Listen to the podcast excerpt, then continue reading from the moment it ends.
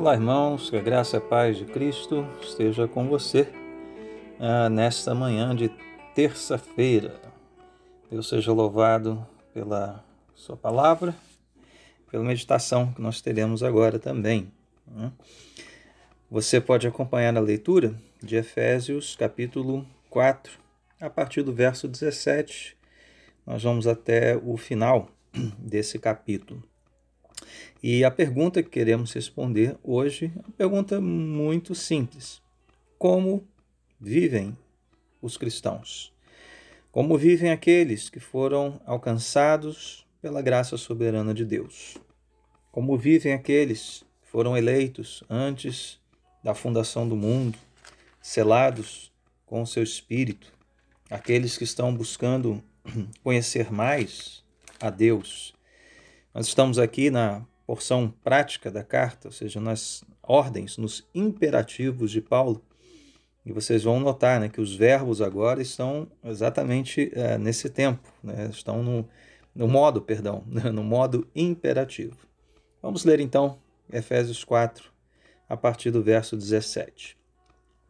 Assim eu lhes digo e no Senhor insisto que não vivam mais como os gentios, que vivem na inutilidade dos seus pensamentos. Eles estão obscurecidos no entendimento e separados da vida de Deus por causa da ignorância em que estão, devido ao endurecimento do seu coração. Tendo perdido toda a sensibilidade, eles se entregaram à depravação, cometendo com avidez toda espécie de impureza. Todavia, não foi isso que vocês aprenderam de Cristo. De fato, vocês ouviram falar dele e nele foram ensinados de acordo com a verdade que está em Jesus. Quanto à antiga maneira de viver, vocês foram ensinados a despir-se do velho homem que se corrompe por desejos enganosos, a serem renovados no modo de pensar e a revestir-se do novo homem, criado para ser semelhante a Deus em justiça e em santidade provenientes da verdade. Portanto, cada um de vocês deve abandonar a mentira e falar a verdade ao seu próximo, pois todos somos membros de um mesmo corpo. Quando vocês ficarem irados, não pequem. Apaziguem a sua ira antes que o sol se ponha e não deem lugar ao diabo. O que furtava, não furte mais. Antes trabalhe, fazendo algo de útil com as mãos, para que tenha o que repartir com quem estiver em necessidade. Nenhuma palavra torpe saia da boca de vocês, mas apenas a que for útil para edificar os outros, conforme a necessidade, para que conceda graça aos que a ouvem. Não entristeçam o Espírito Santo de Deus, com o qual vocês foram selados para o dia da redenção. Livrem-se de toda amargura, indignação, ira, gritaria e calúnia, bem como de toda maldade. Sejam bondosos e compassivos uns para com os outros, perdoando-se mutuamente, assim como Deus os perdoou em Cristo. Muito bem, meus irmãos, Paulo, como eu disse, está aqui na porção prática da sua carta, e nós precisamos compreender muito bem isso, né? A estrutura das cartas paulinas, das cartas em geral, ela segue essa, esse roteiro. Primeiro, nos é explicado, nos é lembrado aquilo que Deus realizou por nós em Jesus Cristo. Esses são chamados os indicativos, ou seja, é, aquilo, é o fundamento para a nossa prática. Por que que nós devemos agir assim? Por que que Paulo está aqui ordenando certas coisas a nós? Não porque sejamos capazes de fazer isso por nós mesmos. Isso aqui não é uma série de pensamentos é, positivos, daqueles que você fala na frente do espelho antes de começar o dia, né, para atrair energias positivas, não é nada disso. Paulo já lançou aqui, né, as bases, o alicerce da fé. E isso, esse alicerce é construído sobre a obra de Jesus e não sobre a nossa a obra, o nosso mérito. Aí sim, considerando tudo que Deus fez por nós em Cristo Jesus, agora Paulo então responde, bom, o que vocês têm que fazer? Qual é a nossa parte nessa história toda? Então aqui entram, entram os imperativos, as ordens do apóstolo Paulo. Nesse texto que nós lemos, Paulo vai utilizar duas seções, do ver, dos versos dezessete a dezenove e depois do verso vinte ao verso vinte e quatro, para estabelecer um contraste fundamental entre a vida dos gentios, o seu modo de pensar, ou seja, a vida ah, dos Efésios antes de conhecer a Cristo e a nossa vida antes de conhecê-lo, e agora aquilo que nós estamos aprendendo ah, da palavra de Deus. Estamos apre- aprendendo de Cristo, a expressão no verso vinte. E qual é esta diferença fundamental? Bom, Paulo diz aqui que os gentios vivem na inutilidade dos seus pensamentos, obscurecidos no entendimento, separados da vida de Deus por causa da ignorância em que estão devido ao endurecimento do coração. Então veja, vamos parar aqui por enquanto. Parece que Paulo está falando aqui de um modo de pensar, né? Pensamento, entendimento, ignorância, são palavras que andam juntas aqui. Ah, eu creio que esse texto de Efésios é um belo resumo daquilo que Paulo detalhadamente expôs na carta aos Romanos, no capítulo um. É, e Paulo mostra ali como o, o, a queda, como a rebeldia contra Deus afetou é, o nosso modo de pensar. Mas aqui a questão não é tanto o intelecto, o raciocínio, porque mesmo pagãos, ímpios, pessoas não cristãs, são capazes de pensar, são capazes de raciocinar, são capazes até mesmo de dizer a verdade, a partir do, a, do método de raciocínio, de um bom argumento. Mas o que Paulo está nos trazendo aqui é o cerne da questão, é a raiz dessa ignorância ou inutilidade do pensamento, obscurecimento do entendimento, que é o endurecimento do coração. Aqui está, ah, digamos, uma marca distintiva da Bíblia Sagrada quando aprecia o, o ser humano. Quem é o ser humano?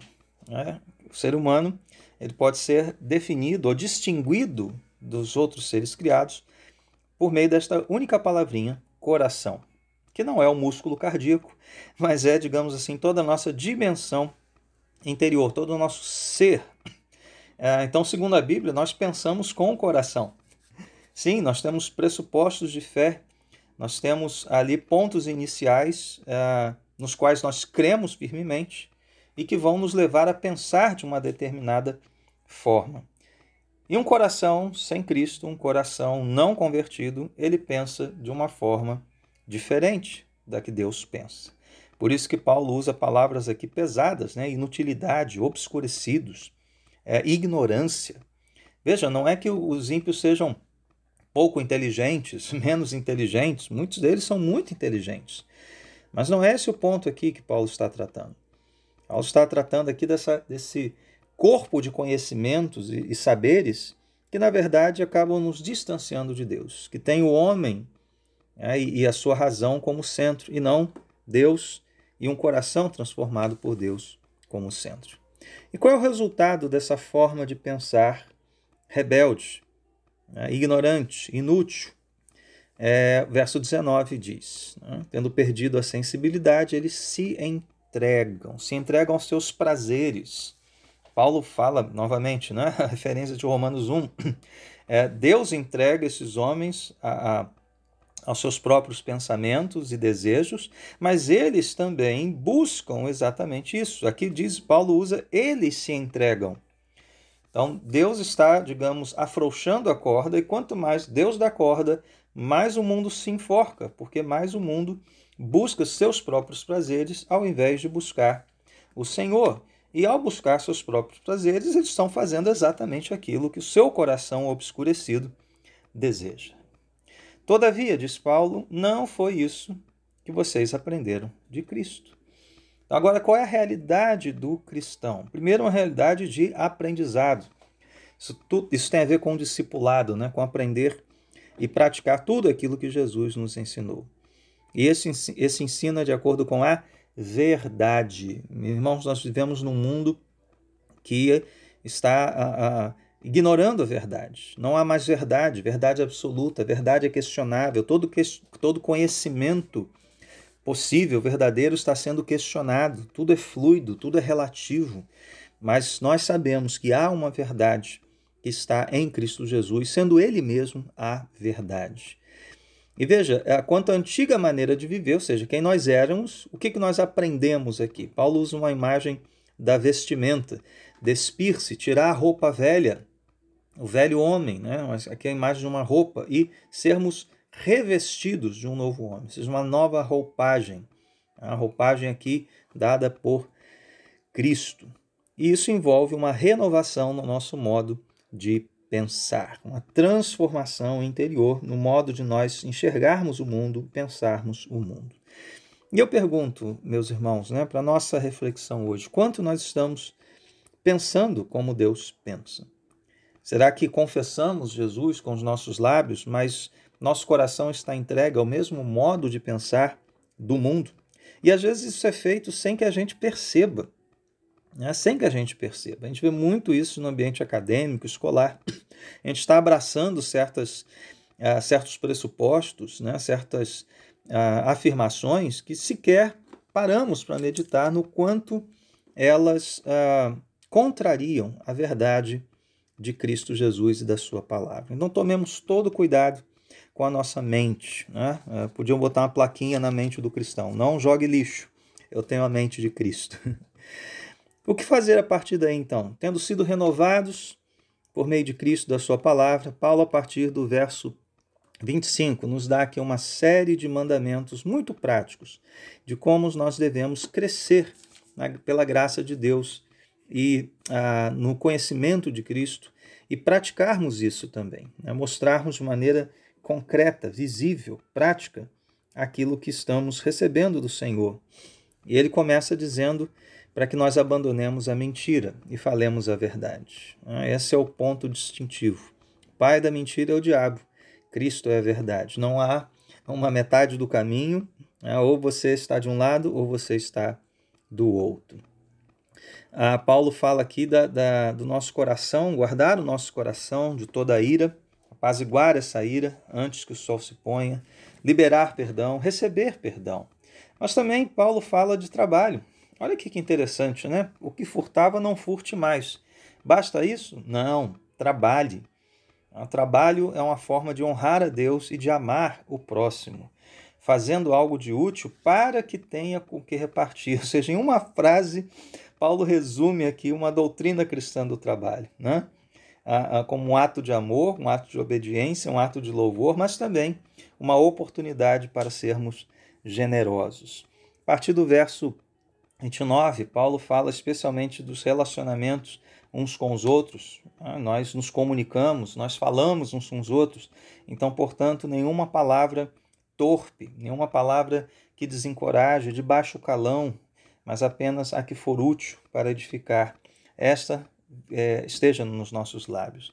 E nós falamos daquilo que o nosso coração está cheio, né? Então vamos aprender a guardar o coração para que os nossos lábios ah, reflitam exatamente aquilo que está num coração grato, num coração submisso, humilde.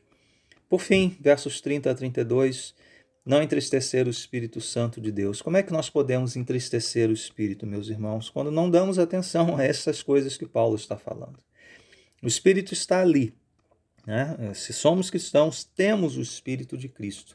Mas podemos apagá-lo, podemos entristecê-lo, podemos torná-lo ah, tão coadjuvante nessa história ah, que ele passa despercebido. Então vamos eh, tomar providências para que o Espírito seja aquele que de fato nos guia em toda a verdade, em toda e qualquer ocasião. Verso trinta e um, livrar-se da amargura, indignação, ira, gritaria, calúnia, obras da carne, fruto de temperamentos não trabalhados por, pelo Espírito de Deus. E, por fim, a bondade e a compaixão, liberando perdão, assim como Deus nos perdoou em Cristo. Veja que Paulo fecha aqui com novamente um fundamento uh, da obra de Jesus Cristo em nós. Meus irmãos, essas são ordens, quanto estamos obedecendo então é isso. Saiba que isso é, também depende de uma ação do Espírito em nós.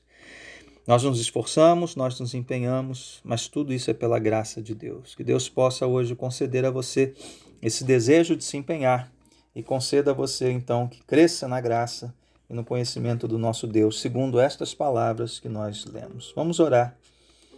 Bendito sejas tu, Senhor. Opera em nós o teu perfeito querer, conforme o que lemos nesta manhã. Trata do nosso coração, dos nossos lábios, da nossa mente, Senhor. Submetemos tudo isso a Ti, sabendo que somos totalmente dependentes do Senhor e carecemos do Teu poder e da Tua graça para sermos transformados à semelhança do Teu Filho Jesus. É em nome dEle que nós oramos. Amém e amém.